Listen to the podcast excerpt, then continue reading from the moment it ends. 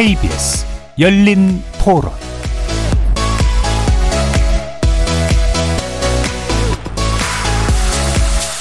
안녕하십니까. KBS 열린 토론 정준희입니다.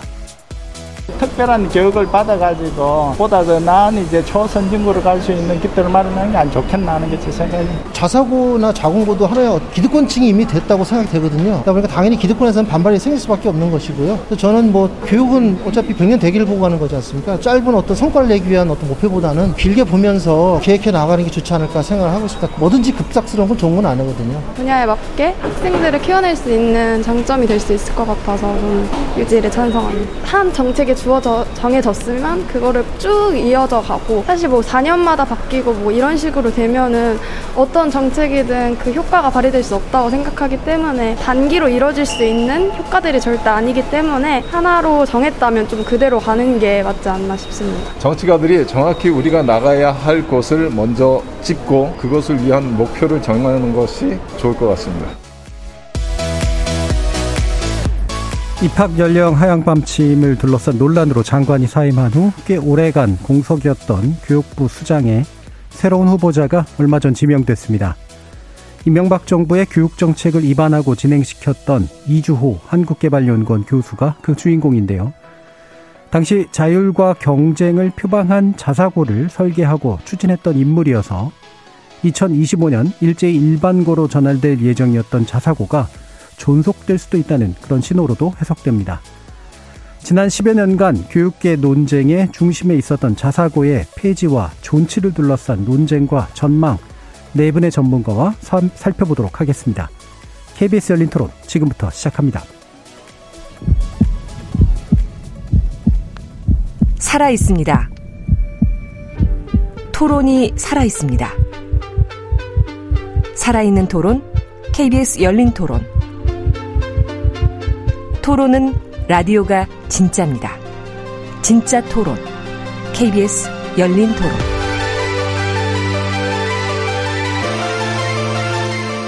오늘 토론 함께 해주실 네 분의 교육 전문가 소개하겠습니다. 먼저 김경회 명지대 교육대학원 석좌 교수 나오셨습니다. 예, 안녕하십니까. 예, 김경회입니다. 예. 자, 박대권 한국학중앙연구원 대학원 교수 자리하셨습니다. 네, 안녕하세요. 박대권입니다. 반갑습니다.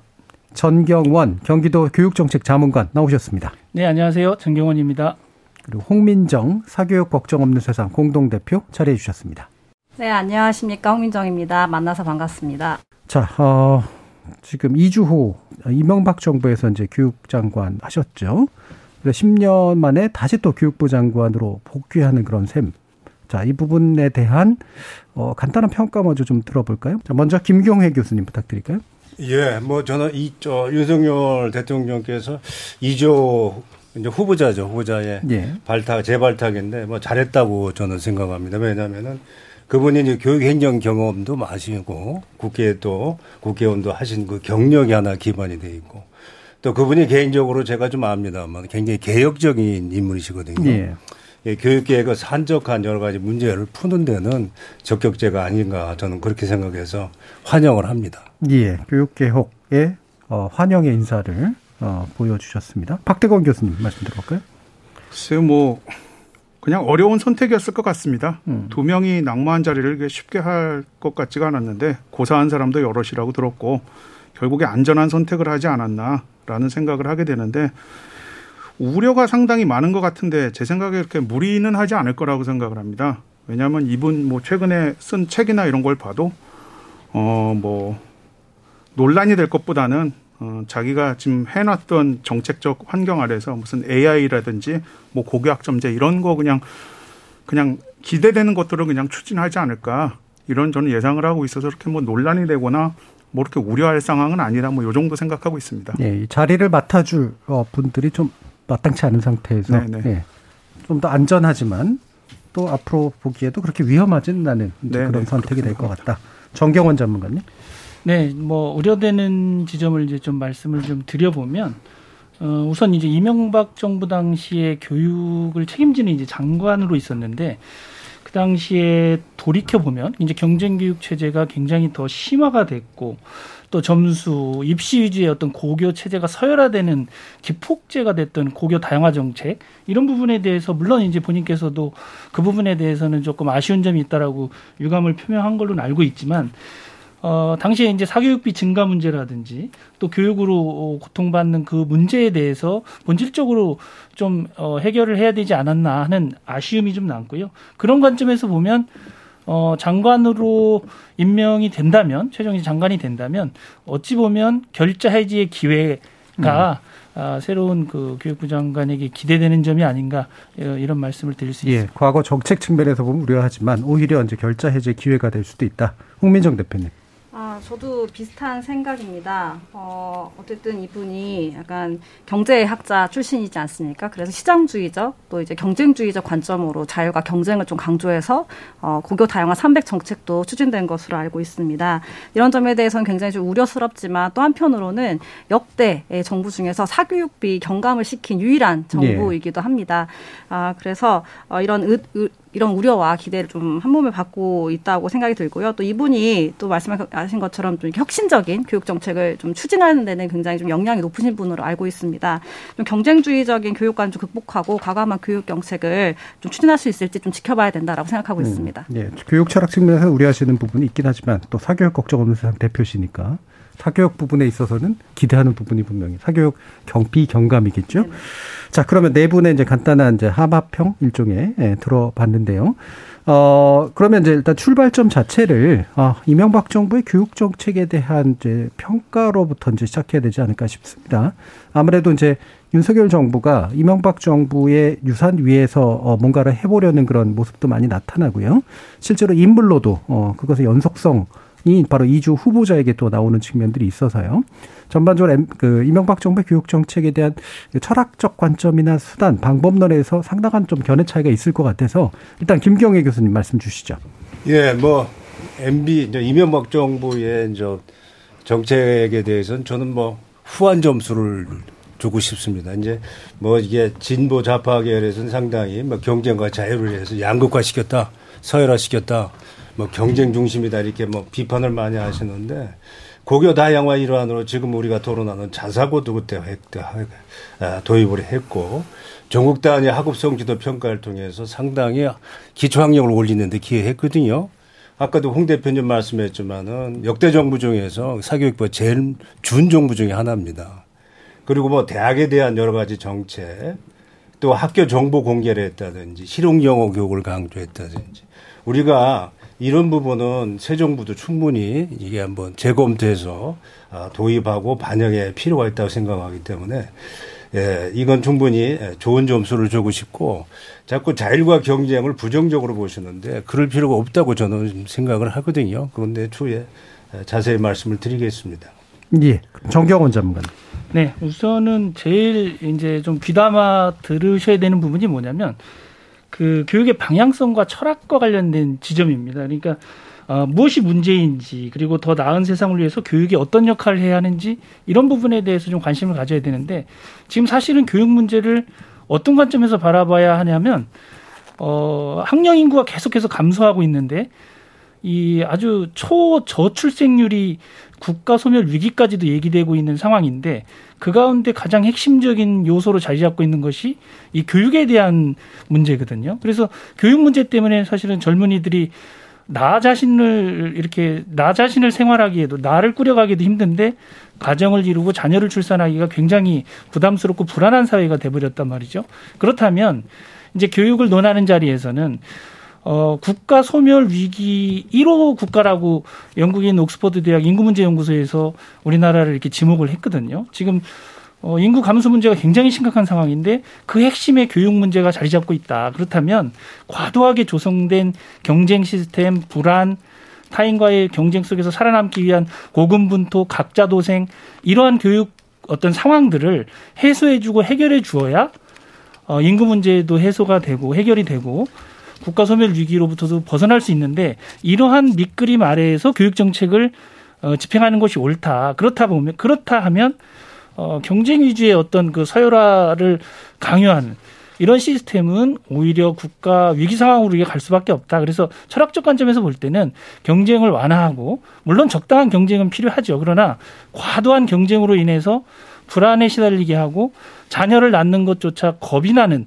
이런 세상은 어, 차기 교육부 장관이 해결해야 될 가장 우선순위가 돼야 되는 것으로 생각하고 있습니다. 예. 그러니까 자녀를 잘 안 낳으려고 하는 게 이제 교육, 너무 경쟁적 교육에 지나친 투자를 또 해야 되기 때문에 그게 두려움이 작동하고 있기 때문이다라고 진단을 해 주셨습니다. 물론 여러 가지 요인 중에 이제 하나겠습니다만.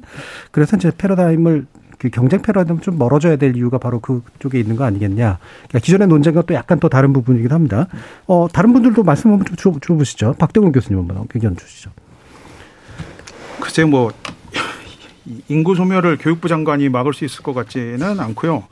그 교육 문제 때문에 지금 출생을 기피한다 이런 말씀을 하셨는데 제가 보기에는 공교육보다는 좀 사교육비 때문에 좀 그럴 수 있지 학교 교육은 우리가 워낙에 투자를 많이 하고 있기 때문에 어 뭐 우리가 진짜 대학교까지 지금은 비용이 이렇게 많이 들지는 않거든요. 워낙에 국가 장학금이 잘 돼 있어서 그러면 과연 뭐 저기 홍, 홍 변호사님, 홍 대표님 나오셨지만 사교육을 유발하는 요인들이 뭘까? 오히려 이제 이 부분에 대해서 좀 생각을 해볼 필요가 있는데 사교육 유발이 사실 뭐 최근에 많이 된 거 보면은 뭐 지난 정부 때 정말 논의가 많이 됐지만 학생부 종합 전형으로 인한 그런 비용들이 되게 많이 발생됐다고 통계들이 보여주고 있는데 오히려 그 부분에 있어서 입학사정관제를 도입하는데 아주 혁혁한 공헌을 한 이주호 장관이 거기에 있어서는 어느 정도 원죄를 가지고 있다고 볼 수는 있을 것 같습니다. 예. 그 부분은 문제가 있으나, 네. 예. 그러니까 인구 감소라든가 이런 영역에서 공교육의 현재 체제가 이제 다 또 그 부분에 영향을 네네네. 미쳤다고 네, 네. 보기엔 또 어려운 부분이 있다. 예. 자, 홍민정 대표님.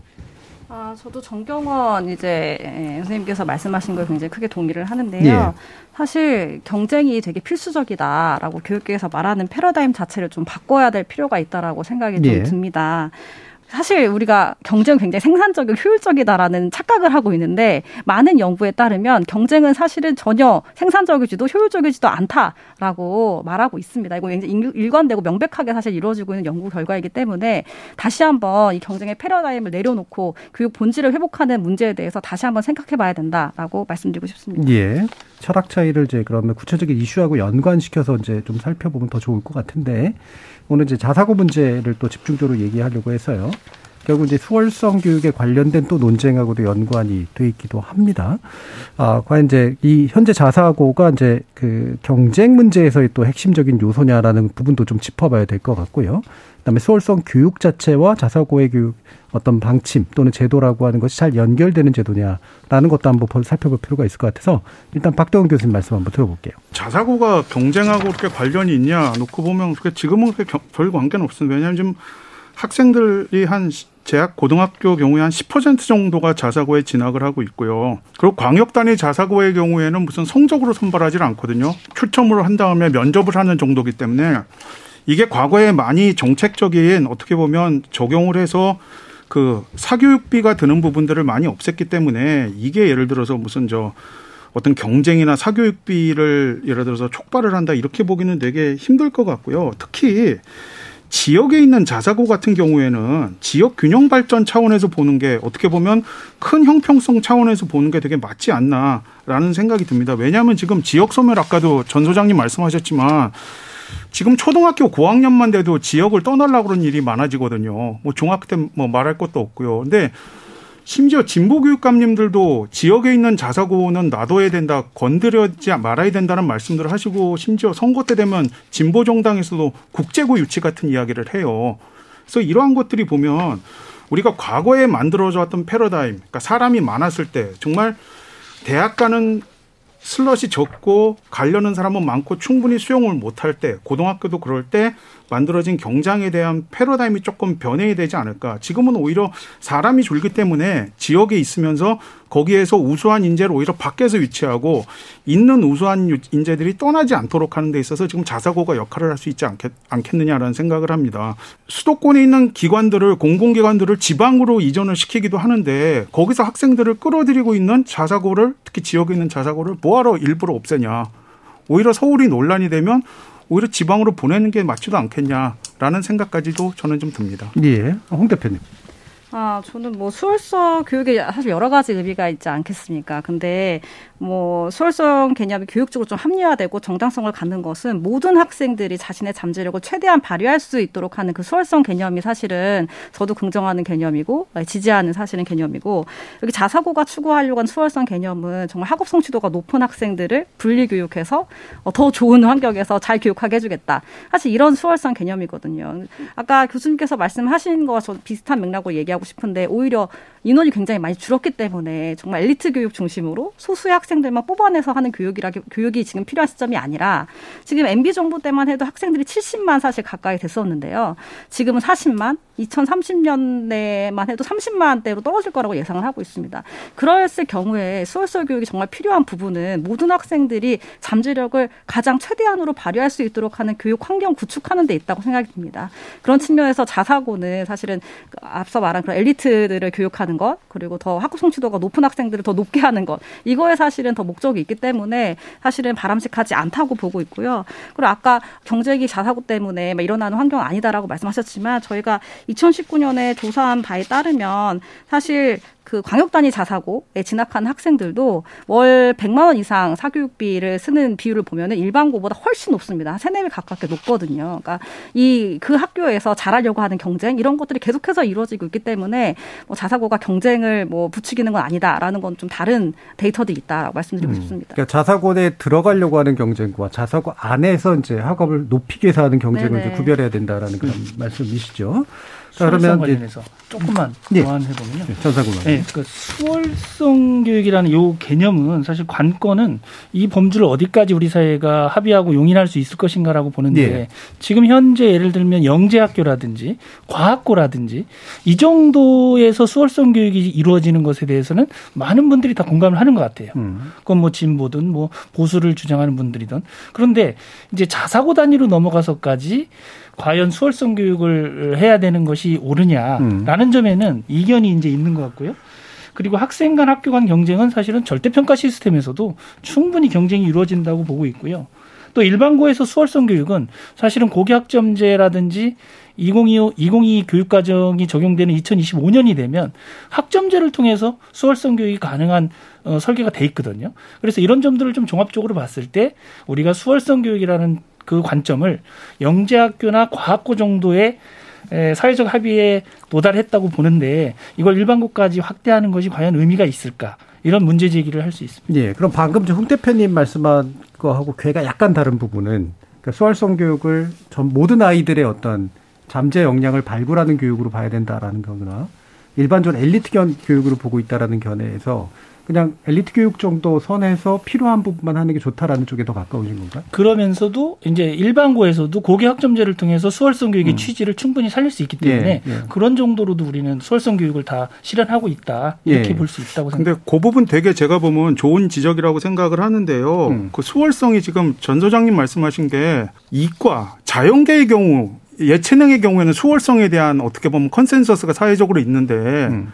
인문사회계에 대해서 어떻게 보면 없는 거예요. 네. 사실은 인문사회계도 엘리트를 논해 양성해야 되냐 그러면 그렇다라고 사람들이 얘기를 하지만 정말 그 필요를 못 느껴 잘 몰라요. 컨센서스가 없으니까 그게 지금 역할을 하고 있는 게 자사고하고 외고 아닌가 하는 생각이 들어요. 네. 그래서 인문사에게도 분명히 이런 어려운 문제들, 복잡한 문제들을 해결해 나가려면 엘리트 내지는 정말 최상위권에 대한 교육이 필요한데 그거는 사회적으로 조금 더 논의를 해야 된다라는 생각을 하고 음. 고교학점제 말씀을 하셨는데 고교학점제가 실제로 이루어지고 있는 것이 자사고거든요. 전 선생님 잘 아시겠지만 근데 지금 고교학점제를 잘 하고 있는 곳을 굳이 뭐 없애거나 이럴 필요가 있겠느냐. 그 모델을 하고 있는데 예. 오히려 일반고가 그 모델을 가서 배워야 하는데 그래서 이거는 과거 MB 정부 때 외고 없앤다면서 그러면서 국제고 세운다면서 외고 없애려고 한 적이 있었거든요. 음. 근데 그거랑 좀 비슷한 괴가 아닌가 조금 자기 모순 아닌가라는 생각을 좀 하게 됩니다. 예. 자, 그러면 김 교수님도 말씀해 주세요. 수월성 교육을 보통 세 가지 얘기를 하거든요. 아까 우리 홍 대표님처럼 이제 보편적으로 모든 사람의 이제 엑셀런시 예. 포올이라고 그래가지고 그러니까 모든 사람들이 자기마다 타고난 적성과 소질이 다른 거니까 그걸 최대한 발현해 주는 게 소위 말해 모든 사람의 수월성 교육이고요. 이제 자사고나 이제 외고 그다음에 소위 말 특목고 학생들이 전체적으로 한 4% 정도밖에 안 되거든요. 그리고 아까 얘기했지만은 영재의 과거가 한 0.5%밖에 안 돼요. 음. 사실 그래 아까 우리 박태근 교수 얘기했지만은 그 조금 인문사회 쪽에 소양이 있고 학습 동기와 학습 수준이 좀 나아가는 학생을 위해서 학생이 학부모들 선택권을 줘서 가도록 하는 거기 때문에 그걸 예를 들어서 이제 수월성 교육을 그러니까 뭐 자연과학 이과만 해야 된다, 뭐 예체능만 해야 된다, 뭐 이렇게 한정하는 건 잘못된 거고요. 음. 이게 뭐 인문사회 쪽에도 뭐 외국어 영재도 있을 수 있고 인문사회 쪽에도 영재가 있을 수가 있고요. 수월성 있지 않습니까? 그렇게 좀 다양하게 생각을 하셔야지 뭐 자사고 인문사회 쪽은 안 되고 뭐 과학 쪽만 된다 이렇게 또 예술 쪽만 된다는 건 너무 편협한 생각이죠. 네. 세 층이라고 그러셨는데 두 층이만 얘기하셔서 한 층이 또 뭡니까? 뭐예요? 세 층이가 있다고 말씀하셨는데. 아 예. 그 저기 그 수월성으로 세 가지 아주 제한적으로 귀속적으로 생각하는 예. 엘리트주가 있고요. 예. 경쟁적 엘리트주가 있고 음. 보편적 엘리트주가 있거든요. 예. 좀 우리가 생각하는 경쟁적 엘리트주의라고요. 예. 실력 있고 의욕 있는 애들은 우리가 선발 과정을 통해서 조금 이렇게 개도를 모아서 가르치자. 음. 그런 개념이고 아까 얘기했지만 모든 학교에서 다 해준다. 그래서 굉장히 힘들어요. 음. 왜냐하면 학부모들이 자사고를 선택하는 주된 이유가 학습 분위기입니다. 일반 고등학교 가는 자는 애들이 8, 90%라고 얘기할 정도인데 거기서 애들이 학습 면학 분위기가 나쁘니까 좀 더 나은 데를 가려고 하는 제가 자사고에 학교에 그 이사를 하고 있는데 학부모들 만나면 다 그거 얘기해요. 이게 돈 600에서 1000만 원 가까이 등록금 내면서 보내는 이유가 뭡니까 물어보면은요. 딱 면학 분위기 얘기한다고요. 그러니까 그런 좀 학부모의 조금 절박한 심정을 이해해 줄 필요가 있죠. 그러니까 영재적인 수준에서의 어, 수월성 교육이 있고 또 가장 보편적 수준의 수월성 교육 있고 중간에 약간 경쟁적 엘리트를 양성하기 위한 수월성 교육이 있다라고 보셨는데 그럼 자사고는 중간에 해당하는 겁니까? 영재에 해당하는 겁니까? 그게 지금 자사고가 좀 많이 이제 첫, 첫 번에 MB 정, 이명박 정부에서 100개까지 한다고 했잖아요. 예. 예, 경쟁적 엘리트 개념으로 저는 봤다고 봐요. 예. 제 생각에는. 음. 예. 그, 거기에다가 이게 좀 수월성만 있는 게 아니고 사학의 자율성이라고 하는 네네. 또 별개의 측면이 있기 때문에 네네. 그건 다음에 토론하도록 하겠습니다. 예. 여기서 약간 적은다는 부분이 그러니까 인문사회 쪽에 그러니까 이른바 영재를 양성하기 위한 교육의 측면에서 필요한 부분이 있다. 그런데 또 방금 판단하신 부분은 자사고는 경쟁적 엘리트 한 중간층위 정도를 지금 보시고 있는 거잖아요. 이 부분은 박 교수님은 어느 층에 속해야 된다고 보세요? 그러니까 그 부분이 참 어려운 부분인데요. 예. 그러니까 예를 들어서 김대중 대통령 때 이제 사실 자 지금 자사고의 뭐 원형 내지는라고 할 수 있는 자립형 사립고 지정을 했는데 예. 그때 이제 뭐 한 국민소득 한 만 불 넘었을 때 그때 이제 뭐 조기 유학 간다고 그래서 아주 난리칠 때인데요. 그때 어떻게 보면 좀 우수한 인재들 잡아둘 수 있는 이제 그런 정책으로 해서 2002년에 4개, 2003년에 한 2개 정도 했는데 그때는 오히려 컨센서스가 쉽게 이루어졌던 것 같아요. 왜? 일반 학교에 영향을 끼치 않으니까, 음. 끼치지 않으니까. 전국에 한 6개 학교 정도가. 그때 이제 민사고나 이제 상산고 네. 이런 것들이 생긴 건데. 근데 이주호 장관 때 이제 그때 저는 뭐 방향보다는 제가 보면 속도나 이 양이 문제였다고 보는데 갑자기 고교다 양화 300개 하면서 자율형 사립고 100개 만든다 그러면서 이게 일반 학교에 영향을 주기 시작해서 뭐 입시 제도까지도 이제 영향을 줘버렸는데 저는 이제 그 부분이 되게 좀 문제가 있지 않았나 하는 생각이 음. 듭니다. 그래서 김 교수님 말씀대로라면 오히려 이게 인문사에게 엘리트 중심으로 일반 학교에 영향을 주지 않는 선에서는 사회적으로 합의가 가능했는데 음. 이게 어떻게 보면 일반 학교에까지 영향을 주게 되면서 상당히 그게 이제 논란의 소용돌이로 빠지지 않았나 예. 그런 생각을 합니다. 그러니까 현실적으로 이제 중간층이 경쟁적인 측면인데 예. 이게 이제 일반 음, 다시 말하면 소월성 교육의 보편성을 추구해야 되는 데와 충돌을 일으킬 수 있는 요소들이 좀 잠재 있었다. 그렇죠. 그래서 음. 그게 뭐 그래서 그 형평성에 대한 논란이 있었기 때문에 광역 단위 자사고 나중에 생긴 자율형 사립고 같은 경우에는 지금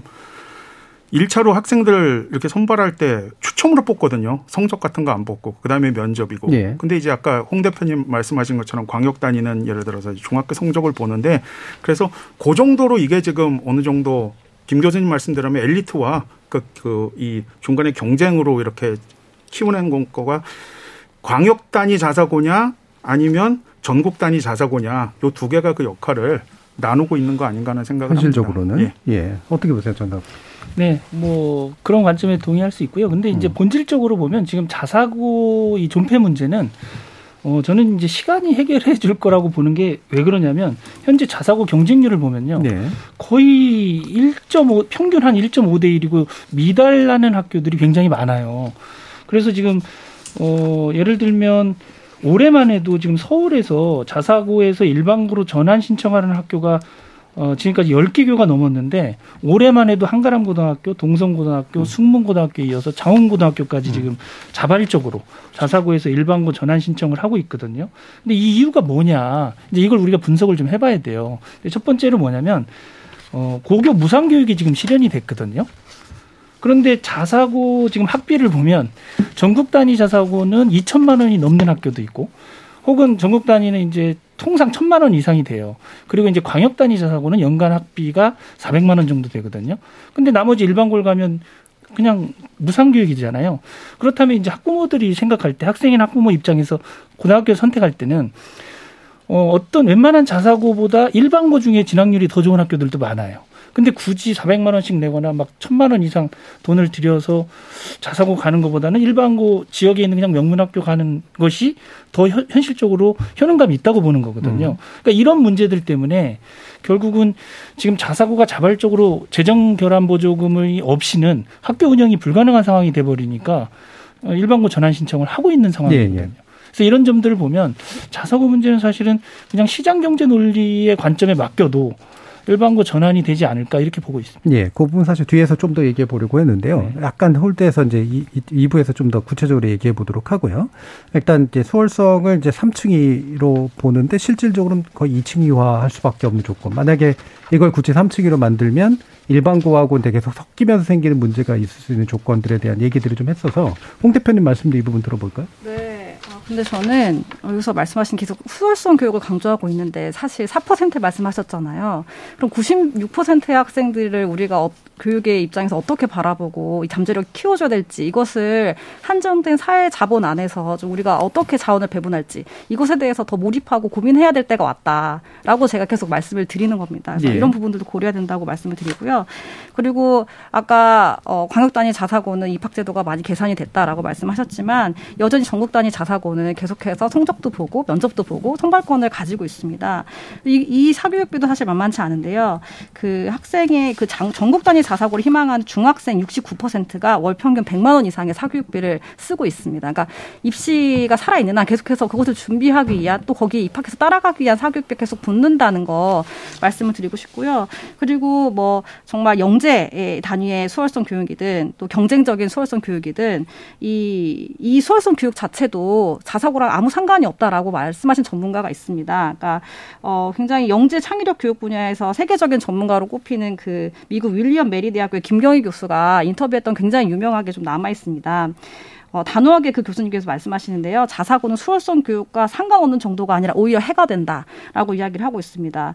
왜냐하면 자사고처럼 성적이 좋고 비슷한 아이들만 모여 있는 환경은 창의력에 완전히 독약이다라고 분석을 하고 있기 때문입니다. 그래서 아이들이 창의력에 길러지려면 이상한 애부터 웃기는 애부터 뭐 다양하게 있어야지 그 환경이 구축이 된다라고 강조를 하고 있는 것입니다. 따라서 수월성 교육 측면에서도 자사고가 정말 어, 끼리끼리 모여 있어서 면역 분위기에 더 도움이 된다 말고 또 어떠한 이게 교육 적인 의미와 목표가 있는지 다시 한번 생각해 봐야 된다고 생각합니다. 그때 수월성과 창의성은 완전히 동일한 개념은 아닌 것 같은데요. 네, 네, 네. 그럴 수 있죠. 네. 예.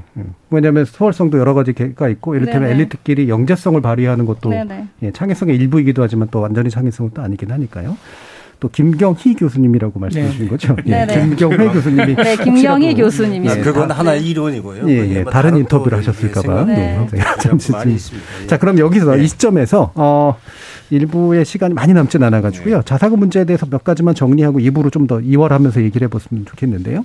자사고 정책 자체가 성공한 정책이다, 실패한 정책이다, 간단한 판단과 함께 그게 만약에 성공 내지 실패를 했다면 어떤 측면에서 어떤 이유로 된 거다라는 판단까지 해주시면 좋을 것 같습니다. 이거 간단하게만 일단 들어보고 쟁점 들어갈게요. 김경인 교수님. 아, 저는 자사고 정책은 아주 좋은 정책이 의도가 좋았는데 소위 말해 진보 좌파 교육감들이 이게 지방교육 권력을 잡은 다음에 자사고 죽이기 정책 때문에 음. 자사고가 제 기능을 발휘하지 못하고 요즘 상당히 어려움을 겪고 있다. 음. 새 정부에서는 자사고의 본래 취지대로 이게 교육과정 자율권하고요. 학생 네. 선발 자율권, 인사 재정 운영의 자율권을 줘야 되거든요. 그게 상당히 규제되고 억압돼 있는데 그걸 원래 취지대로 돌려줘야 된다. 그렇게 주장을 하고 싶습니다. 예. 올바른 정책이었는데 지역에서 지역 교육감들이 진보 교육감들이 망쳐놨다. 예, 예. 그렇게 생각합니다. 네, 예, 저는 일단 실패한 정책이라고 보는데요. 그 근거는 뭐냐면 어, 시대적인 통찰력이 좀 부족했다 이렇게 평가를 할 수 있을 것 같아요. 뭐냐면 교육과정 다양화를 추구했는데 지나고 보면 사실 자사고 교육과정은 어, 대학 입시에 초점을 맞춘 교육과정을 입시에 초점을 맞춘 교육과정, 획일화된 교육과정을 운영한 결과가 만들어졌고요. 또 하나는 이제 학령 인구 감소에 따른 어, 다양한 어떤 교육 환경의 변화에 대해서도 어, 통찰력이 좀 부족한 거 아니었나 이런 평가를 하게, 하고 싶습니다. 예. 자, 박대근 교수님. 지금 뭐 자사고 그러면 아까도 말씀드린 자립형 사립고, 자율형 사립고를 예, 좀 예. 나눠 볼 수 있다고 생각하는데 자립형 사립고는 매우 좋은 정책이었다. 근데 자율형 사립고는 여전히 논란이 된다. 음. 뭐이 정도 말씀드리고 싶습니다. 논란이 된다는 건 너무 많은 학교를 음. 지정했다라는 거고요. 잘하고 있는 자사 자립형 사립고마저 자율형으로 바꾼 것들. 음. 그 다음에 어 예를 들어서 국가의 지원을 아예 끊어서 음. 거기서 형평성 문제가 생길 수밖에 없었던 건데 논란이 된 실패가 아니라 논란이 된다고 하는 말씀들은 예. 그게 정책 조정을 통해서 예를 들어서 아까 전 수장님 말씀하신 것처럼 깜냥이 안 되는 학교는 일반고로 전환을 하고 있고 음. 입학 시험도 뺑뺑이를 돌려서 하고 있고 하기 때문에 음. 논란이 되지 실패라고 딱 단정 짓기는 힘들 것 같다. 네, 알겠습니다. 예, 홍 대표님.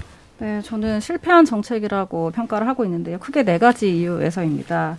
하나는 목적에 맞게 운영되지 않았고 음. 어, 입시 위주의 교육을 굉장히 예, 더 강화해서 운영했던 점을 들 수 있고요. 두 번째는 우수학생 쏠림 현상으로 인해서 고교 서열화가 굉장히 좀 심각하게 문제가 되었다라고 볼 수 있겠고요. 세 번째로는 아까 계속 말씀드렸지만 사교육을 유발한 요소들이 분명히 있었다. 음. 지금도 어, 자사고에 입학하기 위한 경쟁 또 따라가기 위한 경쟁들 계속되고 있다 말씀드리고 네 번째로는 교육 불평등의 심화입니다. 사실 자사고가 세배 일반고의 세 3배에 달하는 이제 학비를 받으면서 교육과정 다양화를 이렇게 허락해 준 그런 어, 형태의 학교이기 때문에 교육과정 다양화는 사실은 모든 학생들에게 허락돼야 되는 것이지 일부 교육비를 3배 이상 낼 수 있는 가정 경제 배경을 가지고 있는 학생들에게 허락되어야만 되는 것이 아니라고 생각합니다. 예. 이런 이유에서 실패한 정책이다라고 보고 있습니다. 예. 그네 분이 약간 각양각색인 측면들이 좀 있긴 있습니다. 예, 조금씩 비슷하기도 하지만 다른 측면들이 좀 있어서요. 방금 사교육 문제를 얘기하셔서 MB 정부가 사교육비를 절감한 건 맞지만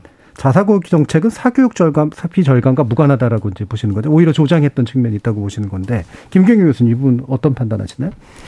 이게 사교육비가 저 늘고 있다고 자꾸들 쉽게 이게 저 자사고 가기 위해서 자사고 외고 가기 위해서 중학교 과정에 사교육을 많이 받는다 얘기를 하는데요. 사교육비가 유발 이유는 여러 가지가 있거든요. 통상 얘기하면은 예, 공부 좀 많이 하는 애들이 사기권 애들이 사, 일반적으로 사교육비를 많이 써요. 예. 그 저기서 얘기하는 건 단순히 일반고하고 자사고만 비교를 하기 때문에 이런 사교육비가 차이가 나오는 걸로 나온다고 저는 생각하고 사교육비 결정 요인이 아까 얘기했지만은 공부자 학업의 상위권이냐 이거 하는 문제 집안의 가정적인 그 경제력이라든지 그다음에 이러한 그다음에 자녀가 하나 있을 때 둘 있을 때 또 사교육비 차이가 있거든요. 이런 변수를 차이를 따지면은요 사교육비 차이는 별로 없다. 음. 왜냐하면은 자사고에서 잘 가르쳐 주기 때문에 자사고 들어와서 그 다음에 일반고 그 학생이 자사고 들어왔을 때하고 일반고 들어왔을 때 예? 어떠한 이제 사교육비 차이가 있느냐 이렇게 분석해야 되는데 그런 분석한 자료는 없고 단순히 이제 자사고하고 외고하기 위해서 중학교 때 사교육을 많이 한다. 이 통계 갖고 얘기하는데 그만 갖고 얘기하나 할 수는 없다. 저는 네. 그렇게 그 자체를 그 주장을 부정하고 싶습니다. 네, 원래 자, 사교육비를 많이 쓸 가정이나 또는 그 아이가 자사고로 진출한 건 뿐이다. 뭐 그럴 개연성은 있죠. 뭐 그렇게 단정적으로 얘기할 예, 단정할 수는 없지만 예, 예. 굳이 현재 나온 자료를 보면 홍 대표님. 네, 이제 추측을 하시는 거고 예. 저는 정확한 데이터로 좀 말씀을 드리는 거예요. 음. 그래서 어 어쨌든 전국 단위 자사고를 희망하는 학생들이 월 평균 100만 이상 음, 이렇게 지출하는 비율이 일반 고에 비해서 압도적으로 높다는 것은 음. 그러니까 뭐 경미한 차이거나 뭐 1.5배 아니면 별 차이가 없다거나 그러면 여러 가지 변수나 개연성을 이렇게 상상해 볼 수도 있을 텐데 그것이 아니라 사실은 몇 배 수준으로 압도적으로 사실 높은 상황이거든요. 그러니까 이런 네. 것들은 분명히 아까 말씀드렸다시피 사교 그 자사고 입학하기 위한 사교육 그리고 또 음. 자사고에서 그들 안에서 또 경쟁해서 또 우위를 점하기 위해서 잘 따라가기 위해서 하는 사교육의 비율이 무시하지 못한다라는 수준의 통계이다라고 저는 말씀드리고 예. 싶습니다. 그거는 이제 차이만 보여주는 거지 일반고하고 실제로 자사고 들어가기 위해서 그리고 자사고 안에서 경쟁하기 위해서 내가 사교육비를 더 많이 씁니다 라는 어떤 통계치가 있는 건가요? 그런 것은 아니고 희망 예. 고교 유형별로 저희가 조사를 했을 때 예, 예. 예, 대부분 이제 자사고뿐만 아니라 특모 음. 특권 학교들을 지, 그 지원하는 학생들 희망하는 학생들이 사교육비 굉장히 월등하게 많이 쓰이고 있습니다. 근데 예. 우리가 그런 사유에 대해서는 충분히 음. 상식적으로 또 추측할 수 있는 부분들이 있기 때문에 예. 네, 그렇게 계속 말씀을 드리는 겁니다. 예. 다시 또 이제 이 부분도 이제 짚어봐야 되는데 어 일단은 이제 그 아까 박대근 교수님은 이제 자립 평 측면에 있어서 다시 말하면 소수의 영재를 양성하기 위한 그리고 그들에게 뭔가 자율권을 주는 방식으로서의 소수의 고등학교의 존재는 괜찮은 측면이 있고 네. 자사고 정책도 좀 그랬어야 되는데 네. 그 부분에서 이제 약간 미스가 있었다라고 판단하셨는데요. 네. 그 관점에서는 자사고의 일부 내지 함께 좀 존치될 필요가 있고 그게 긍정적인 네. 요소라고 판단하시는 것 같아요. 예, 예, 맞습니다. 음. 그래서 뭐 그러니까 뭐, 뭐 형평성, 수월성 얘기를 하면 뭐 모든 학교가 수월성과 형평성을 동시에 추구하는 거지 뭐 자사고는 수월성이고 일반고는 형평성이고 이렇게 얘기하는 게 힘들 것 같고요. 왜냐하면 음. 자사고에서 아까 말씀드린 것처럼 지금 뭐 10% 정도 뭐 지역균형 선발도 하고 이런 것도 형평성을 위한 노력들은 하거든요. 근데 이제 여기에 문제점은 아까 말씀드린 것처럼 과거에는 이 학교들이 너무 많았기 때문에 이 학교에 입학하려고 쓰는 사교육비가 되게 많았는데 입학 전형을 전환해서 뭐 저 특히 광역 단위 같은 경우에는 추첨을 통해서 뽑기 때문에 사교육비를 많이 줄였다. 그래서 그 면에서 어느 정도 보정이 이루어졌다. 음. 이 정도 말씀드릴 수 있지. 만 문제가 해결됐다 이런 거는 아니고요. 그리고 분명한 거는 우리가 인문사회계에 대해서 되게 좀 이렇게 안일하게 생각하는 경향이 있는데 인문사회계의 엘리트를 어떻게 키울 건지에 대해서는 분명한 사회적 합의가 이김이라도 있어야 된다는 생각이 듭니다. 왜냐하면 좀 다른 얘기가 될 수 있지만 우리가 수능 통합 수능을 하면서 지금 이과 학생들이 문과로 이렇게 전형을 해서 작년에 난리가 났는데 재밌는 게 자연계에서 학생들이 수학을 잘하는 거는 다들 받아들이는데 인문계 학생들이 국어를 잘한다는 증거가 없어요. 음. 그러니까 국어나 이런 거에 대해서는 오히려 교육을 여러 방 면에서 좀 소홀히 한 거 아닌가. 음. 그러니까 그게 어떻게 보면 사람들의 행위로도 나타나는데 오히려 이런 기회에 오히려 그 인문사에게 엘리트들을 어떻게 무슨 내용을 키울 것인지에서 좀 고민을 해야 된다는 생각을 하게 됩니다. 예. 자, 이 부분 혹시 그전 자문관님 네, 뭐 인문사회 계열에 음. 대한 어떤 영재성을 지닌 학생들을 음. 어, 과거나 영재학교 수준으로 이렇게 그 집중적으로 어떤 수월성 교육을 실현하는 거에 대해서는 또 뭐 반대할 사람은 없을 것 같습니다. 예. 네. 그러면 어 지금 자사고의 어떤 그런 영재 인문사 계열의 영재 양성 측면들에 대해서는 필요성을 인정하시는데 네. 어, 외고라든가 또는 자사고가 그런 목적으로 그런 방향으로 진행되지는 않았다는 그렇죠. 판단하시나요? 네네. 음. 교육과정 자체가 그러니까 설립 취지를 우리가 한번 좀 돌아볼 필요가 있는데요. 자사고의 설립 취지는 핵심적인 건 교육 과정을 좀 다양화해서 음. 학교가 자율적으로 교육 과정을 선택할 수 있는 폭을 늘려서 다양한 교육 과정을 운영하는 그런 학교 속에서 다양한 장점을 가진 학생들을 길러내겠다라는 취지였는데 결과적으로는 그냥 입시 하나로 이렇게 다 매몰되는 현상으로 귀착이 됐기 때문에 자사고 설립에 대한 어떤 취지가 음. 이게 바람직했느냐라는 문제 제기가 되는 거죠. 예. 자, 그러면 또 이제 다른 두 분께 이 부분을 짚으면서 얘기해야 될 것 같은데요. 아까 이제 그 박대원 교수님도 언급해 주신 부분이고요. 어, 지역 균형 발전에 기여한다. 그리고 그 지역 안에서 우수한 인재들이 빠져나가지 않게 만들어주는 긍정적 효과가 있다. 이 부분에 대해서 홍 대표님은 어떤 판단하시나요? 네. 그러니까 지역 균형 발전에 기여하고 있다는 것은 그 지역의 교육 발전에 기여하고 있다는 의미가 돼야 되고 또 지역 학생들에게 혜택을 주고 있어야 된다라는 의미라고 저는 생각을 합니다. 그런데 저희가 어, 국회의원실하고 같이 이제 그그 입학 학생들의 출신 중학교를 좀 분석을 해봤어요. 그랬더니 전국 단위 자사고 아홉 개 학교 학생들 중에서 53.9%가 서울 경기 지역의 출신 학생들이었습니다. 네. 그러니까 해당 지역의 학생들은 좀 적고 굉장히 어, 수도권 중심의 학생 쏠림 현상이 나타나고 있었다는 거고요.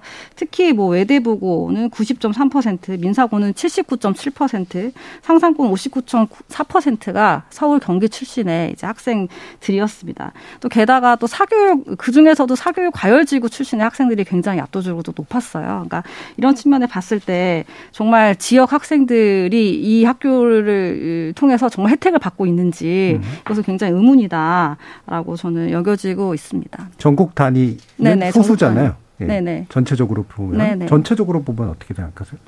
일단 뭐 강남과 강북 뭐 그리고 지역의 광역 단위 자사고 같은 경우에 음.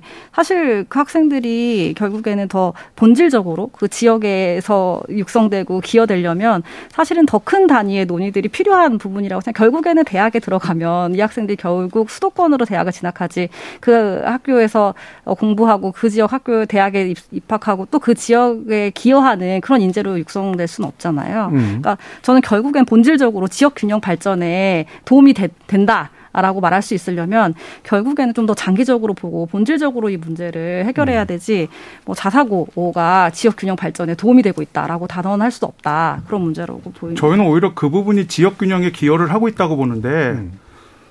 선생님 그 서울이나 수도권 학생이 그 학교가 없으면 고등학생이 거기까지 내려갔겠습니까?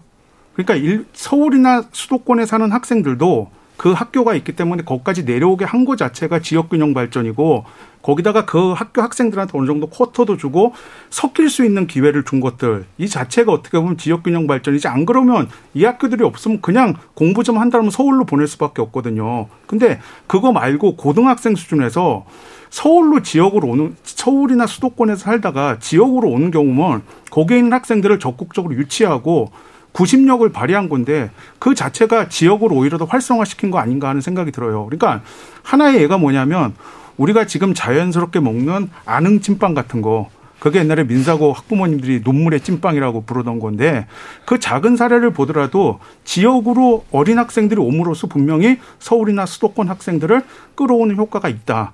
그리고 지금까지 20년간 있어 왔다. 예. 이렇게 볼 수 있지 않을까 싶습니다. 그 이런 반론도 가능한데요. 이제 예를 들면 이런 거예요. 이제 상사 특정 학교를 좀 그런데 이제 전주에 있는 상산고등학교를 보면 그 학교의 구성원들이 대다수가 전주나 전북 지역 학생들이라기보다는 수도권 학생들이 그렇죠. 압도적으로 많거든요. 네. 근데 이제 정말 지역 균형 발전을 하려면 그 학생들이 상산고등학교를 졸업하고 의대를 가서 상산고가 의대를 많이 간 특화된 네. 학교거든요. 네. 그러면은 의사 자격증을 면허를 취득한 다음에 전북 지역에 병원을 차려야 되는데 다 서울로 가서 개원을 하거든요. 그러니까는 전북 지역에 공공성을 가진 의대가 없으니까 공공의료원을 남원에 유치해달라고 요청할 정도로 이제 그런 관점에서는 그게 과연 지역균형의 예. 관점인가도 저도 한 말씀 드리겠는데 예. 아니 요새는요 글로벌 시대에 한국에서 공부하는 학생들이 미국에 쉽게 실리콘밸리에 가서 일도 하고 하지 않습니까? 이게 넓게 생각하셔야죠. 내가 내가 저 한 3년 전으로 기억하는데 그 당시 충북의 지사님이 이시종 지사님이었는데 그 양반이 주장한 게 있어요. 충북에 중학교만 되면 우수한 학생이 다 대도시로 빠져나간다. 우리 충북 지역에도 좀 특목고나 자사고 좀, 좀 설립해달라. 그리고 2004년도로 제가 기억하는데 그 당시 손학규 지사가 경기도에 특목고 벨트를 설치한다고 그랬어요. 왜냐하면 우수한 학생들이 다 강남 쪽으로 오지 않습니까? 이게 무슨 말이냐면은요. 그 지역에 좋은 학교가 있어야 웨이지에서도 많이 보지만 그 지역 학생이 많이 가요. 그런데 방금 이제 글로벌하게 그, 진출해야 된다라고 말씀하신 그 개념을 내 생각에는 예, 그러면 이 지역은 이 지역에서 공부해서 이 지역에서 뭐 직업까지 가져야 되고 뭐 예. 개업까지 이렇게 생각 너무 좋고 최소한도 고등학교까지는 우선 그 지역의 학생들이 타 지역에 안 가고 그 지역에서 공부할 수 있는 좋은 학교가 소위 말하는 명문 학교가 그 지역에 많아야 된다는 예. 얘기죠. 그러니까 제가 그 질문 예, 드린 예, 이유는 예. 앞선 이야기와 예. 전제와 이제 뒤에 그게 지역 균형이 아주 중요한 매개 그러니까 제가 볼 때는 이제 두 파티의 이제 생각의 사고의 차이점은 지역 균형 발전을 좀 더 거시적인 차원 그리고 결과적인 차원으로 볼 거냐 아니면 적어도 고 단계에서는 지역적으로 좀 유리한 뭔가를 있다라고 판단할 거냐 여기서 좀 차이들이 좀 갈리는 거라고 일단 판단을 해서요. 그 부분 정도까지 네 분 짚어주신 거로 얘기를 좀 마치고 어, 이어지는 2부에서 어, 미처 못다한 자사고 관련된 쟁점들 더 다뤄보도록 하겠습니다. 여러분은 KBS 열린 토론과 함께하고 계십니다. 토론이 세상을 바꿀 수는 없습니다. 하지만 토론 없이 바꿀 수 있는 세상은 어디에도 없습니다.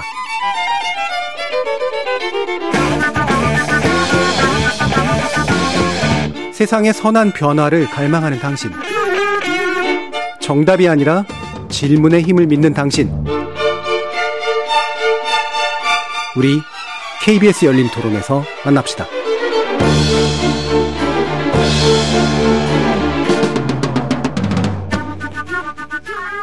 KBS 열린 토론 자사고 부활 예고 논란과 쟁점에 대해서 얘기 나누고 있는데요. 박대권 한국학중앙연구원 대학원 교수, 전경원 경기도 교육정책자문관, 홍민정 사교육 걱정 없는 세상 대표, 김경회 명지대 교육대학원 교수 이렇게 네 분과 함께 하고 계십니다. 자, 사실 일부에서 원래 좀 논의하려고 했던 걸 입으로 끌어오면서 같이 논의하려고 하는데요. 이를테면 자사고가 이제 고교 서열화에 지나치게 어, 기여만 한 거 아니냐라는 그런 부분도 있었고요.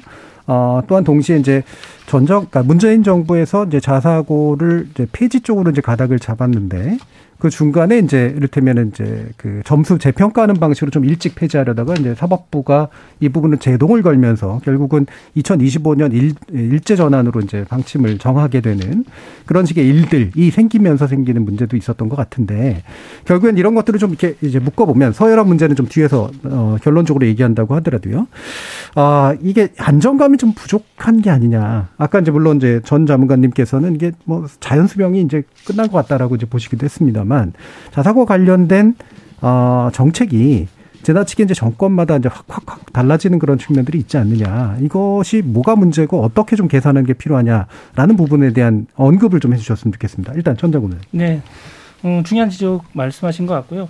이 자사고의 존치의 법적 근거가 사실은 시행령에 있거든요. 예. 그러다 보니까 이제 정권이 바뀔 때마다 시행령은 이제 대통령령이라고도 하는데 대통령이 바뀔 때마다 어, 자사고 문제가 존치가 됐다가 또, 어, 폐지로 기울었다가 이렇게 계속 반복되고 있거든요. 그래서 이 문제를 본질적으로 해결하려면 사실은 학교 유형에 대한 부분은 굉장히 중요한 부분이기 때문에 초중등 교육법으로 수렴을 해야지 이걸 시행령으로 두고서 정권이 바뀔 때마다 계속 자사고 문제가 등록금 문제가 이렇게 왔다 갔다 하는 것은 바람직하지, 바람직하지 않다고 생각합니다. 예, 어떤 방향으로든 법을 통한 네. 규정을 하는 것이 좋을 것 같다. 네. 박덕은 교수님 어떠세요? 글쎄 저는 운영상에 문제가 있으면 문제를 해결을 해야지 뭐 그 본질적으로 뭐를 해야겠다라는 건 좀 너무 폭력적 아닌가라는 생각이 들려요. 그 법률적으로 규제하는 건. 그러니까 이게 예를 들어서 자사고가 문제가 된 게 결국에 대학 가는 게 유리해서 그런 건데 그때 그렇게 되면 그래서 내신 성적을 반영하든지 하면 되거든요. 근데 본고사 못 가게 하고 학종 비율 커지면서 대학에서는 검증된 학생들 뽑고 싶어 하니까 자사고 의존이 커졌어요.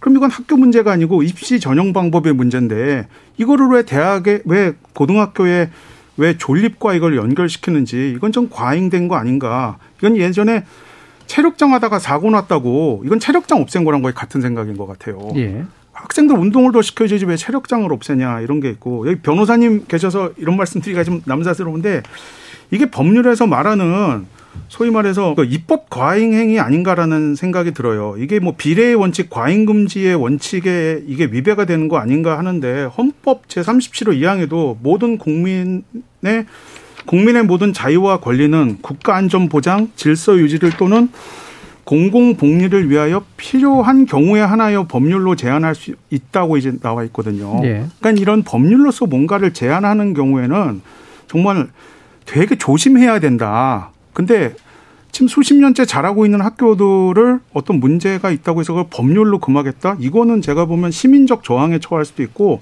법률에서도 분명히 말하고 있는 과잉 금지의 원칙에 위배되지 않나 하는 생각을 예, 합니다. 전자급 선생님 생각은 그게 존치가 됐든 폐지가 됐든 법 체계 차원에서 좀 다뤘으면 좋겠다는 네. 생각이신 거라.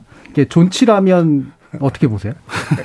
일단 저는 그냥 내비뒀으면 좋겠어요. 자꾸 건들려고 하지 말고. 예, 법으로 하는 건 어쨌든 조치가 예, 예, 예, 됐던 폐지가 됐던 그걸 법이 규정하는 건 지나치게 딱딱하고 과잉한 규정인 것 같다. 네네네. 어, 시행령 차원에서 정부가 좀 유연하게 예. 대처하는 게 낫다. 없는 거를 새로 만들기 위해서는 법이 필요하겠지만 있는 거를 없애기 위해서 법을 갖다 고친다는 건 정말 조심해야 되지 않나 하는 생각을 합니다. 음, 알겠습니다. 혹시 홍 대표님? 네. 음. 그 자사고 제도가 계속해서 이제 좀 불안정한 것은 이 법령에 법률에 또 시행령 법령에 이제 그 존재 설계 자체가 좀 불안정하게 사실은 이루어졌기 때문입니다. 그 초등교육법 제61조에 근거해서 사실은 자사고가 설립이 됐고 또 이것을 좀 더 구체적으로 근거해서 규정하고 있는 것이 시행령 그 제91조의 3이라고 사실들 예. 많이 알고 계세요. 근데 그 초중등교육법 제61조를 보면은 학교 교육제도를 포함한 교육제도의 개선과 발전을 위해서 특히 필요하다고 인정되는 경우에 한시적으로 음. 어, 교육 과정을 달리한 학교를 운영할 수 있도록 되어 있습니다. 그러니까 음. 어떤 교육제도 발전을 위해서 이걸 한번 해볼까? 아, 근데 교육 과정을 좀 달리 적용한 학교를 한번 한시적으로 한번 만들어 볼 수 있게 해줄게. 사실 이런 취지에서 제 61조가 있는 것이고 음. 그것에 따라서 이제 자사고가 사실은 어, 설립이 된 거다라고 이제 많이들 이야기를 하고 있어요. 그러니까 아예 법률에 이것은 한시적으로 음. 실험적으로 한번 해봐. 라고 사실은 명시한 사실은 법률이다. 이법 예. 취지에 따르면 음. 그렇기 때문에 어 이제 예, 그런 사실은 불안정한 것들이 계속 도래되는 것이고 또 이 취지에 따라서 5년마다 5년 성과를 통해서 재지정하도록 되어 있기 때문에 예. 시행령에 계속해서 이제 5년마다 도래하게 되는 거죠. 필요하냐 필요 음. 없냐. 음. 그러니까 이런 태생적인 입법 취지상의 한계가 분명히 있다라는 거 음. 말씀을 드리고 싶고요. 그리고 아까 교수님께서 아 법률로 하지 말았으면 좋겠다라고 하시지만 음. 그 아까 정경원 선생님께서 말씀하시는 것이 그 헌법 제 31조 제 6항에 교육제도 법정주의라는 중요한 원칙이 있습니다. 그것이 예. 교육제도의 가장 기본 적인 사항 같은 경우에는 법률로 정해야 된다. 음. 정권이 마음대로 좌지우지 안, 할, 안 하고 안정성을 주기 위해서는 교육제도 법정주의가 필요하다라고 명시를 한 것이거든요.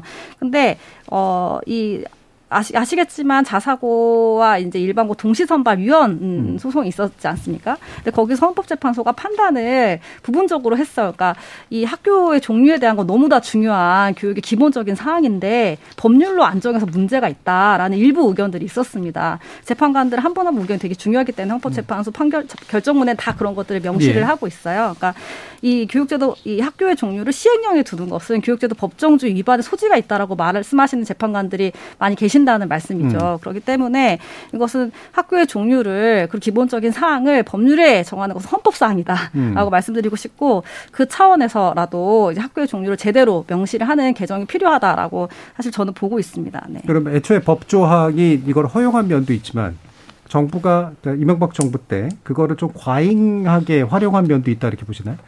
과잉하게 활용했다. 예를 들면 임시로 실험적으로 네, 특정한 네, 부분을 네, 쓸 수는 네, 있는데 네, 꽤 많이 기존의 그렇죠. 교육제도에 영향을 미칠 정도로. 네, 네, 그렇죠. 애초에 음. 설립했을 때부터 사회적 합의 아, 그리고 이제 국회에서 다양한 이제 논의들이 이루어지고 검증된 상황에서 이제 학교에 어떤 종류가 신설됐어야 됐는데 음. 그렇지 못하고 정권에 따라서 음. 이것이 필요하다라고 해서 대통령령으로 바로 시행하는 것 자체가 음. 굉장히 이러한 상황을 초래했다라고 보는 측면들이 있는 것이죠. 그 제가 하나 보충 설명 드리면 네. 그 자율학교 근거 조항은요.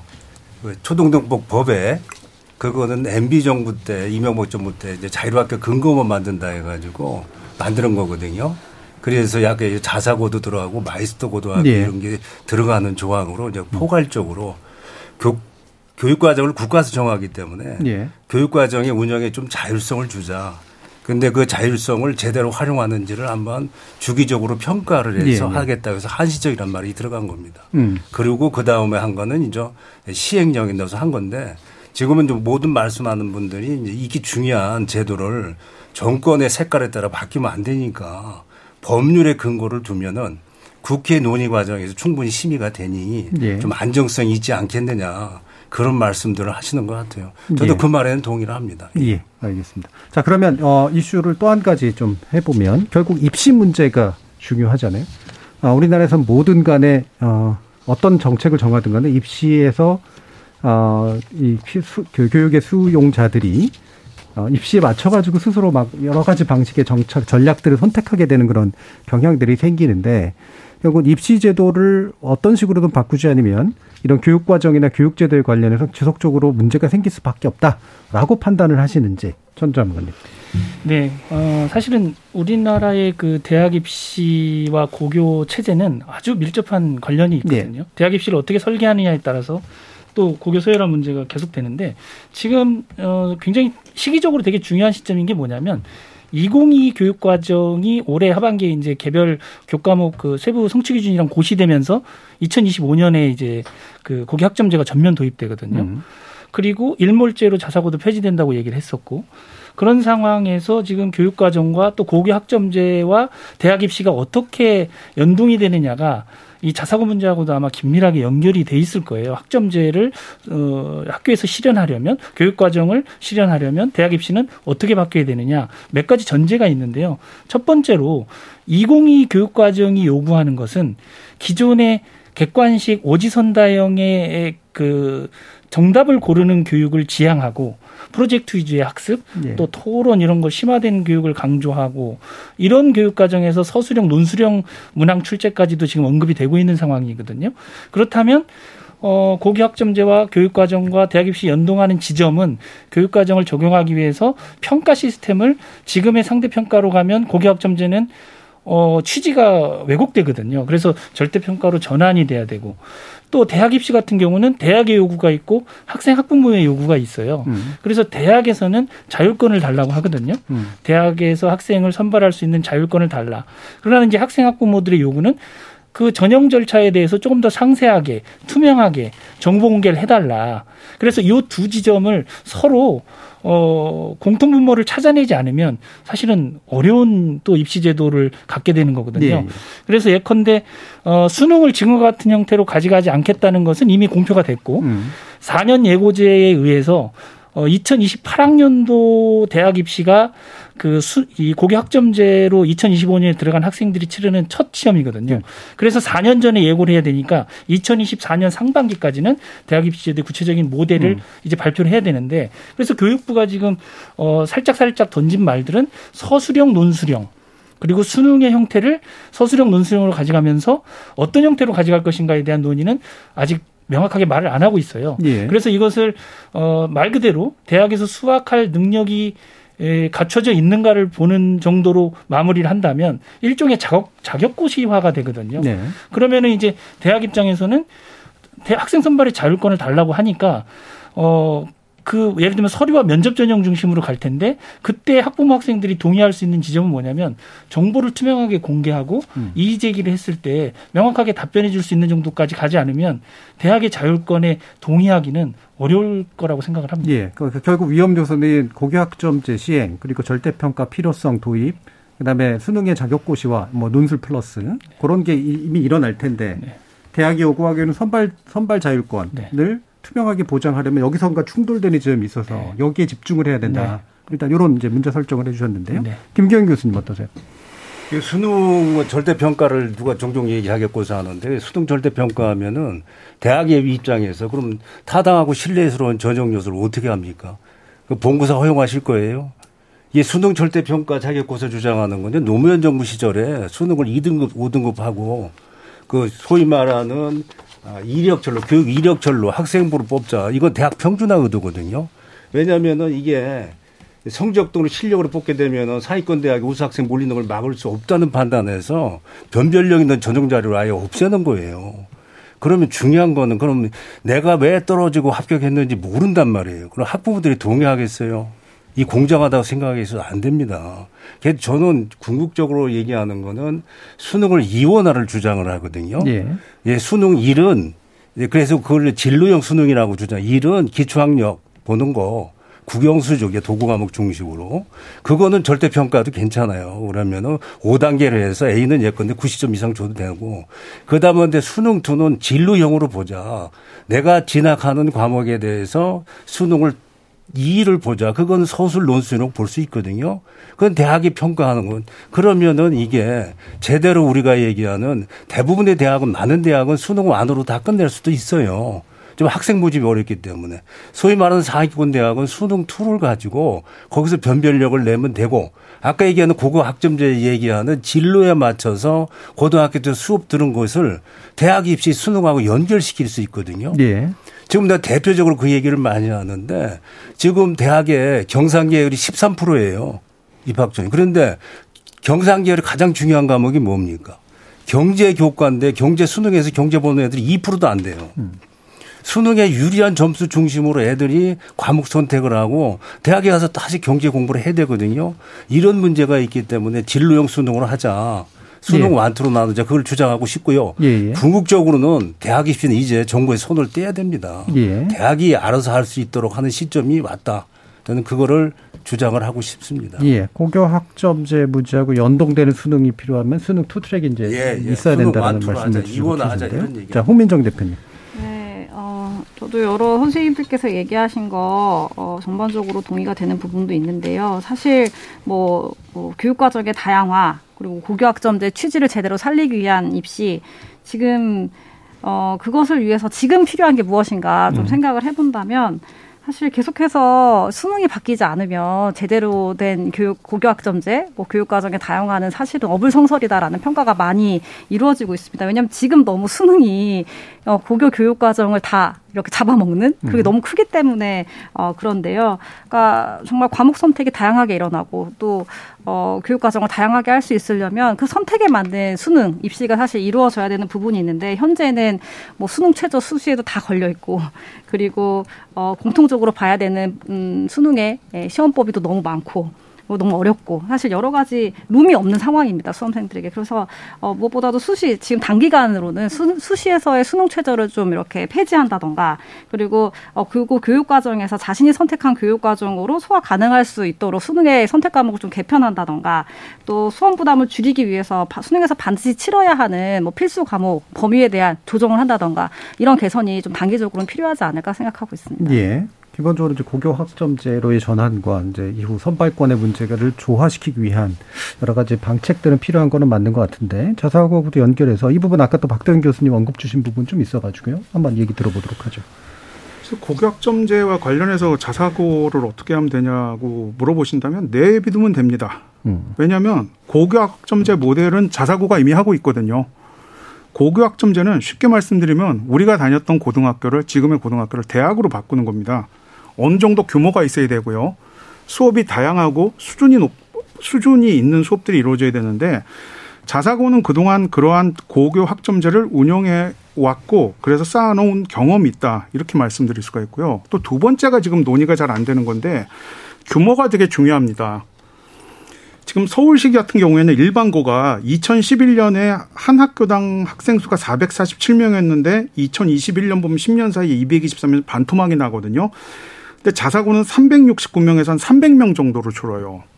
무슨 말씀드린 거냐면 고교학점제를 하려면 선생님들 수업 시수도 필요하고 어느 정도 확보가 돼야 되고 학생들도 한 과목에 대해서 다양하게 과목도 옆으로도 위로도 수준 있게 하려면은 한 학년당 학생 수가 한 300명 정도는 돼야 된다라는 이야기들을 하는데 지금 서울에 있는 학교들이 224명이거든요. 그러면 학교 통폐합이 되게 전제가 돼야 돼요. 학교들이 워낙에 줄었기 때문에. 근데 이 부분이 논의가 되고 있지 않거든요. 음. 근데 좀 전에 말씀드린 것처럼 자사고는 학년당 300명 정도가 또 이상하게 계속 유지가 되고 있어서 교사 수업 시소 확보도 가능하고 다양한 수업을 운영할 수도 있는 가능성까지 있다. 운영해온 경험에 더해서. 그래서 자꾸 이렇게 내비두면 될 거를 자꾸 일반고 전환을 하려고 한 거는 아까도 말씀드린 것처럼 괜찮은 외국어가 없애고 국제고 만들려고 했던 MB 정부 때 논리랑 되게 비슷한 것 같다. 그래서 잘하고 있는 자사고를 뭐하러 없애려고 하나라는 생각을 전 그냥 하게 됩니다. 예, 알겠습니다. 자, 이제 시간이 다 돼서요. 어, 이제는 좀 마무리 발언을 해 드릴 시간인데요. 어, 미처 이제 좀 강조하지 못, 하고 싶었으나 못 하셨던 부분이 있거나 방금 말씀 속에서 이제 한 번 더 짚어주고 싶으신 부분이 있으시면 한 1분 정도로 들어보도록 하겠습니다. 먼저, 어, 역순으로 홍민정 대표님 먼저 말씀 주실까요? 네, 저는 그 언론에 한 번 나왔던 자사고 준비생의 일화를 좀 소개해 드리면서 마치고 싶습니다. 그 여기 특정 이름을 거론해도 되나요 프로그램? 어, 예, 상관없습니다. 네네. 네. 그 김재동의 톡투유에 이제 자사고 입학생이 직접 출연해서 본인의 어려운 상황들을 이야기했던 적이 있습니다. 어, 자기가 어, 초등학교 때는 중학교에 가서 전교 1등을 했던 하고 싶었던 게 꿈이었다고 하더라고요. 그러면서 열심히 노력해서 전교 1등을 하니까 주변에서 자사고에 한번 도전해 보는 게 어떻겠냐라고 많이 권유를 해서 또 어, 다시 목표가 생긴 거죠 이 학생에게.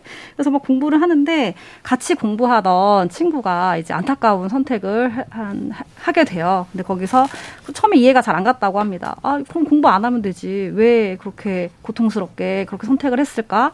이렇게 얘기하는데 자기도 하다 보니까 이게 너무 힘들더라는 거죠. 어, 일반 뭐 내신 성적은 공부하면은 전교 1등도 하고 100점도 맞고 하는데 자사고를 준비하는 이제 그런 교육과정 학원에서는 이제 40점, 열심히 해도 40점, 50점 나오니까 어, 살고 싶지 않다. 잠을 많이 자고 싶다. 뭐 이런 이야기들을 정말 이렇게 네. 했었는데 진솔하게 그러니까 이런 아이들 굉장히 저는 많을 거라고 생각합니다. 그래서 이렇게 고통받는 학생들의 호소를 알고 있다면 어 저는 자사고 어 정책 이제는 좀 일반고 전환으로 바꿔서 모든 학생들이 학업 부담 없이 좀 즐겁게 자신의 진로를 찾아갈 수 있도록 하는 그런 학생 모두에 대한 수월성 교육이 필요하다라고 보고 음. 있습니다. 네. 다음은 박대원 교수님 말씀 들어보죠. 자사고가 1인당 한 국민소득 만불 정도 될 때 도입된 정책이거든요. 자율, 자립형 사립고가. 근데 그때만 하더라도 약 20년 전이니까 지금처럼 교육에 대한 기대가 그렇게 높지도 않고 요구도 다양하지 않았던 시절이지만 도입됐습니다. 근데 지금 보면 지금 뭐 3만 5천 불 이러는데 국민소득이 요구도 다양해졌고 바라던 수준도 높아졌는데 최소한 학교나 교육도 이러한 사회경제적 변화를 충분히는 아니어도 어느 정도 수용해 줘야 되는데 이거를 뭐 증대하자 늘리자도 아니고 그냥 유지하자 이 정도도 교육계가 못 받아주냐 이런 거에서 좀 반성을 해야 된다고 생각을 하고요. 그래서 이 변화를 어느 정도 수용을 해야 되는데 우리는 그때마다 행정부가 과도하게 개입을 하든지 아니면 방종에 가깝게 내버려두는 양극단을 오간 것 같습니다. 그래서 부모들 학생들 입장에서는 보험 드는 입장에서 사교육을 대안으로 선택해서 사교육비가 더 늘어날 수밖에 없었고요. 그래서 정부도 실패할 수 있고 정책이 실패할 수 있기 때문에 거기에서 그래도 어느 정도 안전할 수 있는 이 정도의 공교육 시스템인 자사고 정책 자세고를 늘리자고는 안 하더라도 있는 학교들은 그래도 할 수 있게 내버려 둬야 되지 않나 음. 하는 생각을 하게 됩니다. 알겠습니다. 자, 그럼 전경원 자문관님? 네, 저는 앞서도 이제 잠시 말씀드렸다시피 통찰력 있는 결단이 필요하다고 생각을 하는데요. 어, 2001년 7월 20일이 이게 무슨 날이냐면요. 720 교육여건 개선 사업이라고 그래서 당시 한한상 교육부총리 겸 장관이 김대중 전 대통령께 보고를 한 보고서가 있는데요. 이때가 언제냐면 IMF 국가 부도 사태 당시였거든요. 근데 그때 두 가지를 얘기하면서 하나는 IT, 반도체, 전자, 통신 이쪽에 지원을 해야 된다. 또 하나는 학급당 학생 수를 현재 50명이 넘는데 35명 이하로 낮춰야 된다. 라고 주장을 해요, 보고서를. 그때 이제 김대중 전 대통령이 이걸 과감하게 수용해서 2년 만에 50명이 넘었던 학교 학생, 학급당 학생 수를 35명으로 줄였거든요. 근데 그때 이 정치를 위반했던 분들의 생각은 지금은 빛이 안 나지만 이게 아마 2, 30년이 지나면 우리가 국가 부도 사태였지만 굉장히 획기적인 투자가 될 것이고 의미 있는 정책일 것이다라고 집행을 했던 거거든요. 네. 이와 같은 통찰력 있는 어, 지원 정책이 필요한 시점이다 이렇게 생각을 합니다. 네, 김경애 교수님. 예, 저는 자사고 통폐합 논의할 때마다 첫째는 학부모의 절박한 심정을 좀 이해해 달라. 무상으로 고등학교 다닐 수도 있는데 서울 같은 건 7, 800만 돈 내면 다니는 학교 보내는 그 부모의 심정 그걸 한번 이해해 주길 바라고요. 그 두 번째는 우월성과 경쟁을 제약시하지 말았으면 좋겠어요. 자사고를 없앤다고 일반고가 사는 게 아닙니다. 선진국에서는요, 학교, 학부모 선택권 확대하는 게 세계적인 교육의 방향이거든요. 이게 선택권 확대하면 아까 얘기했지만 학교 간의 차이 생기는 거는 불가피하지만은 이것도 기회가 공정하고 과정이 정의롭다면 받아들여야 됩니다. 이 자꾸 이렇게 너무 교육을 교육 학교로 교육 장소로 안 보고 사회 평등 기제를 보게 되면은 제2 평준화 획책하는 거는요. 우리나라 학교의 그게 공교육의 경쟁력을 저하시키고 저는 하향 평준화의 길로 갈 거로 보고 봅니다. 그래서 이걸 반대하신 분들은 좀 자사고의 존재의 필요성을 조금 이해해 주시길 바라고 그리고 이제 윤석열 정부에서는 지난번에 예, 예, 정부에서는 예. 자사고 존치를 발표했습니다. 빨리 예, 시행령을 바꿔서 자사고 존치시키고 당초 도입할 때에 그 주둔 교육과정 운영 학생 선발권의 재령을 좀 확대해 주기를 부탁이 드리겠습니다. 예. 자, KBS 열린 톤 오늘 논의는 이것으로 모두 마무리하겠습니다. 오늘 함께 해주신 네 분, 전경원 경기도 교육정책자문관, 홍민정 사교육 걱정 없는 세상 대표, 김경회 명지대 교육대학원 명예교수, 그리고 박대권 한국학중앙연구원 대학원 교수 네 분 모두 수고하셨습니다. 감사합니다. 감사합니다. 감사합니다. 감사합니다. 수고하셨습니다. 좋은 개혁은 다소간 저항이 있더라도 실천할 필요가 있고 잘못 만들어진 제도는 과감히 폐지하거나 개선해야겠죠. 하지만 우리 교육제도의 가장 큰 문제는 짓는 일도 허무는 일도 너무 잦고 일관성도 부족하다는 데 있는 것 같습니다. 지금까지 KBS 열린 토론 정준이었습니다.